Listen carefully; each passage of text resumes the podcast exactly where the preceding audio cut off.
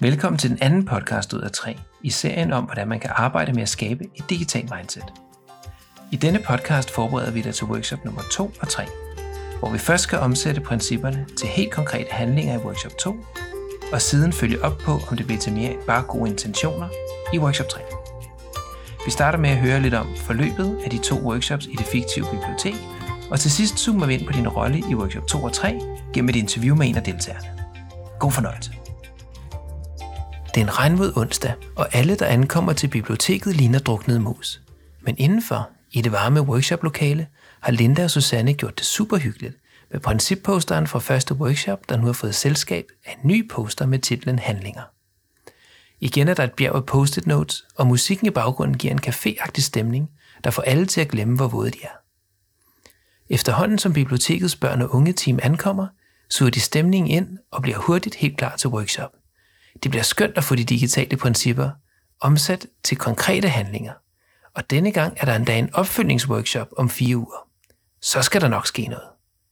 Kl. 0900 klapper Linda, der igen er ansvarlig for at køre processen, i hænderne. Og så går det løs i to timer. Så er det tid, siger Linda.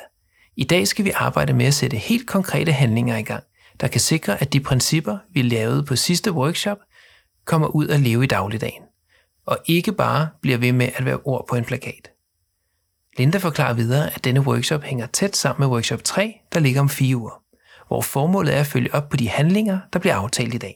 Jeg tænker, at mindsetet og princippet fra sidste workshop stadig står fuldstændig klart for jer, spørger Linda, mens hun stiller sig foran kompasroseplakaten, så de ikke kan se.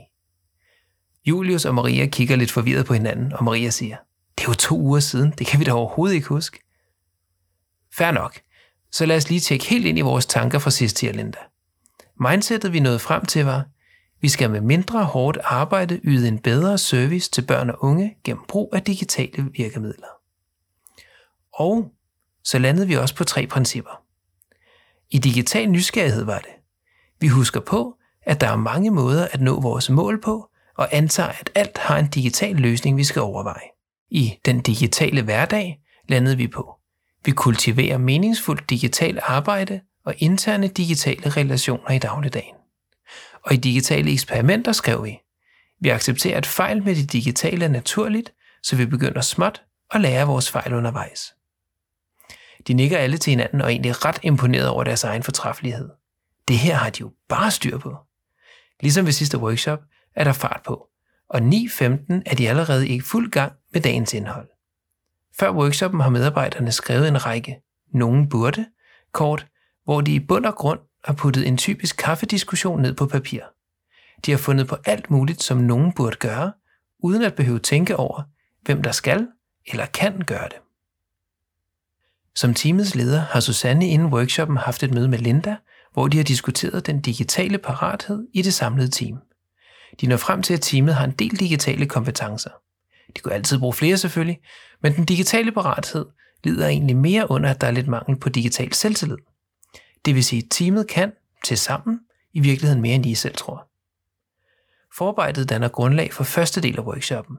Her faciliterer Linda en proces, hvor de alle i fællesskab kreerer en slags handlingsbank på plakaten.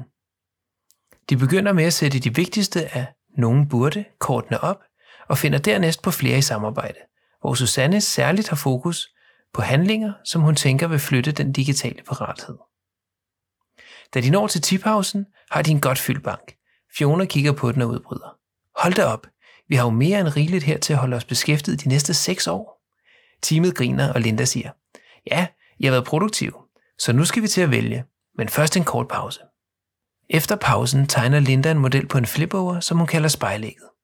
Hendes tegning ligner overhovedet ikke et spejlæg, men efter en god forklaring og en skæv tegning af en høne, ser de alle spejlægget fuldstændig klart. Pointen er, at de hver især, men med input fra teamet, vælger to handlinger, som de forpligter sig til. Hvad så med det spejlæg der, spørger Maria. Linda forklarer. I skal hver især have en gul handling og en hvid handling. En gul ligger i jeres komfortzone, og en hvid handling er en, der udfordrer jer til at lære eller gøre noget nyt. Den er de alle med på, og 10 minutter i 11 har de alle sammen to handlinger sat på plakaten, og teamet er klar til at gå ud af døren og komme i gang. Selv Julius, der ellers er mere ambitiøs end pålidelig, har forpligtet sig til en handling, der virker helt realistisk at få udført i løbet af de næste fire uger. Linda slutter workshoppen af med, at de alle læser deres handlinger højt. Handlingerne er meget forskellige, men alle betydningsfulde for et eller flere principper og for de enkelte personer i teamet. For eksempel forpligter Emma sig til at lave en lille liste med let tilgængelige teknologier til at træne historiefortælling, som hun løbende vil holde opdateret. Den skal understøtte deres princip under digital nysgerrighed. Fire uger senere mødes de alle til opfølgningsworkshoppen, hvor de samler op på, om handlingerne er blevet til mere end bare gode intentioner. Alle er klar til deres 5 Minutes of Fame, hvor de ganske kort skal pitche, hvordan det går med både gule og hvide handlinger. Linda samler op under præsentationerne på en flipover og tegner igen et stort spejlæg, og denne gang ligner det lidt bedre. Efter præsentationerne finder de fællesskab nye handlinger i banken til de af deltagerne, der af den ene eller anden grund mangler nye handlinger. Det hvor alt går fint, deler de viden og inspiration og sjove historier. For eksempel at de opdagede, at deres bror ikke kan lide, at fremmede viser dem noget på deres telefoner, og derfor faktisk foretrækker papirbaseret instruktion til biblioteksappen. Så nu har de fået trykt instruktionen på et bogmærke, de bare kan dele ud. Og der hvor det går træt, men handlingerne er stadig de rigtige, diskuterer de, hvordan de kan hjælpe hinanden videre. For eksempel er Emma kommet godt i gang med sin liste over teknologier, men det er svært for de andre at sætte sig ind i, hvordan de kan bruge dem. Så de beslutter, at Emma fortsætter listen, men samtidig i ny og næ udvælger et teknologiprodukt, som hun laver et kort oplæg om, og samtidig sørger for, at alle kommer til at lege med det. Den første bliver digital pen og papir. De får en gang skyld færdig i god tid, hele 10 minutter før, og oplever alle, at der sker noget, selvom ikke alle handlingerne var helt gennemtænkte fra begyndelsen. De bliver derfor enige om at gentage opfølgningsworkshoppen efter behov. Tak for nu, siger Linda, og sender deltagerne ud i dagens travlhed med en besked om, at de skal ses igen om to uger til den sidste workshop.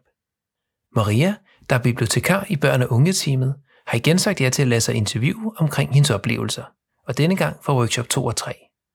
Velkommen, og tak fordi du har lyst til at deltage i et lille interview, Maria. Mange tak, Ole. Det var en fornøjelse at være med sidste gang, så det gør jeg da rigtig gerne igen. Det er jeg glad for at høre, og vi lærte rigtig meget af dine fortællinger sidst. Så jeg tænker, vi følger samme struktur som sidst, så vil du ikke begynde med at fortælle os lidt om de metoder, du brugte i forbindelse med de to workshops? Ja, det giver fin mening. Lad os bare gøre det. Den her gang var det jo to workshops, det drejede sig om, så der var en hel del metoder og opgaver i spil. Den første opgave, vi fik af Linda, det var nogle kort, vi skulle udfylde inden workshoppen. Kortene sagde, kort og godt, nogen burde.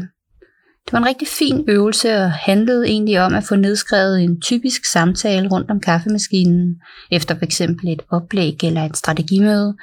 Nogen burde gøre dit, og nogen burde gøre dat.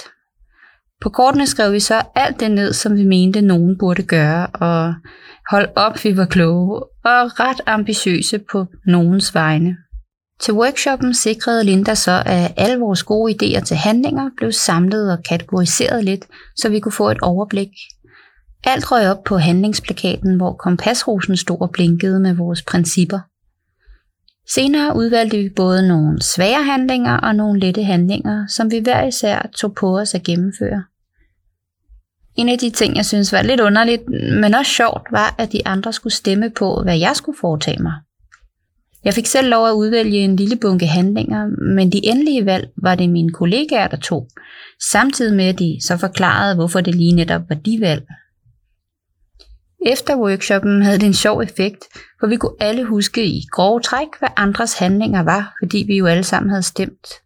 Og så kan man jo ikke lade være med at være lidt nysgerrig på, hvordan det går med den handling, man har stemt på. Det lyder som om, I havde det ret sjovt med at følge lidt med i, hvad de andre havde gang i. Kan du prøve at fortælle, hvordan du helt praktisk håndterede det? Ja, og du har ret. Det blev næsten til en slags leg at følge med i hinandens handlinger, men det var nu ikke så snagende, som du fik det til at lyde.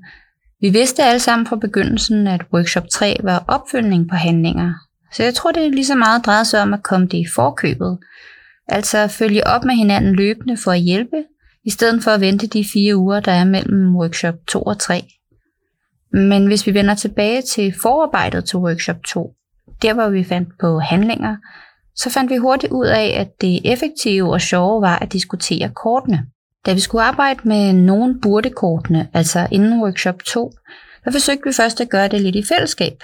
Det var på en måde godt, men vi fandt også ud af, at det fungerede bedre, når vi hver for sig skrev, hvad nogen burde gøre, og så forbedrede idéerne sammen. Når vi prøvede at finde på handlinger sammen, så blev de bare ikke lige så gode. Abstraktionsniveauet, det var en særlig udfordring, vi diskuterede en del i gruppen. For eksempel en handling som at sørge for, at iPads er opladet. At det er som sådan fair nok og et problem, men handlingen skulle trække lidt højere op. Hvorfor er den ikke opladet? Fordi ingen er ansvarlige for det. Ah, pludselig får vi en langt bedre handling, der f.eks. handler om, at nogen burde tage ansvaret for daglig drift af digitalt udstyr, eller at nogen burde putte det ind i vores normale arbejdsprocesser og planer. Den sidste ting, jeg hæftede mig ved, var, at det næsten gik galt med Susannes arbejde med den digitale parathed. Vi er jo en lille gruppe og hører en del rygter, men får ikke altid det hele med, og Susanne havde ikke fortalt i detaljer, hvad hendes evaluering af teamets digitale parathed skulle bruges til. Men vi havde snust os frem til, at det skete. Så der var en del misforståelser om det her hemmelige arbejde. For eksempel om det nu skulle til at indgå i mus. Men Susanne fik processen på sporet igen ved at fortælle i detaljer om ledelsens overvejelser på et teammøde. Og så var vi alle trygge og syntes faktisk, det var en super idé, og vi var glade for, at der var fokus på gruppens parathed og ikke enkelte medarbejdere. Oh, det var en ordentlig omgang. Tak for alle de indsigter. Kan du her til sidst prøve at komme med tre gode råd til medarbejderne, der skal i gang med workshop 2 og 3? ja, okay, kun tre. Jeg prøver at begrænse det. For det første, så handler det enormt meget om, at vi alle er nødt til at have tillid til hinanden og til vores ledere. Handlingerne det handler om at udvikle vores digitale mindset og kompetencer, og ikke at udvikle digitale ting. Og når tingene er svære at få til at virke, så skal vi have tillid til, at alle har teamets udvikling som mål. Det andet råd må være at finde nogle sjove handlinger, som man brænder for at gennemføre. Når det bliver svært, så hjælper det meget, at det er sjovt. Til sidst så handler det også om at turde tage en handling på sig, som man ikke er helt sikker på, hvordan man skal løse. Det flytter man så meget af, og der er altid nogen, der kan hjælpe en med at lykkes, enten i teamet eller ude i verden. Tak for det, Maria. De råd vil vi bestemt tage med os videre. Og igen, tak for deltagelse i interviewet. Fornøjelsen var helt på min side. Sig bare til, hvis jeg kan bidrage med mere. Det skal vi nok. Og til jer ude i frontlinjen, Tak for at lytte med til denne podcast, der er nummer to i en serie af 3.